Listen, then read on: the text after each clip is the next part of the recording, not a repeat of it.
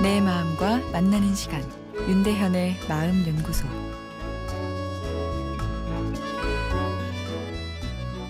안녕하세요. 목요일 윤대현의 마음 연구소입니다.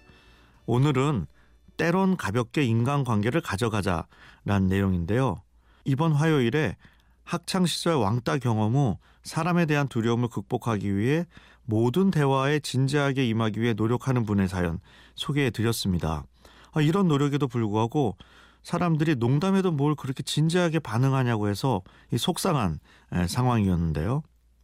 인간관계의 상당 부분은 대화를 통해 이루어집니다. 대화를 항상 진지하게 한다는 것은 인간관계 전체를 진지하게 유지하려고 한다는 것인데요. 매우 훌륭한 삶의 자세입니다. 아, 더욱이 학창 시절 어려움을 겪으면 더 숨고 좌절하기 쉬운데 그 아픔을 승화해 더 진지한 인간관계를 맺고자 노력한다는 것은 결코 쉬운 일이 아니죠.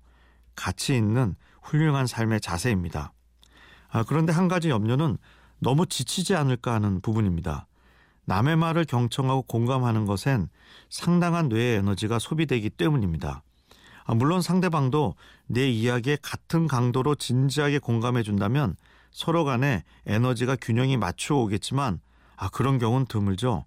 더욱이 진지함에 대해 전반적으로 피곤을 느끼는 사회이다 보니 대체로 사람들은 가벼운 정도로 재미를 느끼려는 것이 현실입니다. 진지한 콘텐츠보단 재미있는 콘텐츠가 더 인기인 이유죠.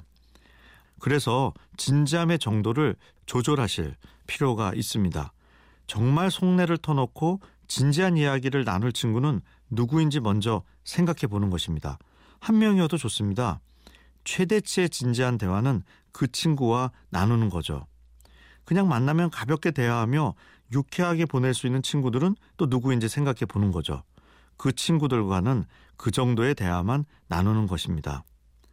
매일 헤어지기가 싫을 정도로 사랑해 결혼한 부부도 갈등이 있고 내 배에서 나온 자녀도 나랑 잘 맞지 않아 속상한데 하물며 살면서 맺게 되는 관계 하나하나가 다 진지할 수는 없겠죠. 소중한 사람에겐 그만큼 더 집중하고 그보다 가벼운 관계에선 그 가벼움이 주는 만남의 기쁨을 즐기는 유연성이 필요합니다. 그러다 보면 때론 가벼운 관계에서 오히려 진지한 위로를 받을 때도 있습니다. 날 잘 모르기에 솔직한 용기가 생겨서죠.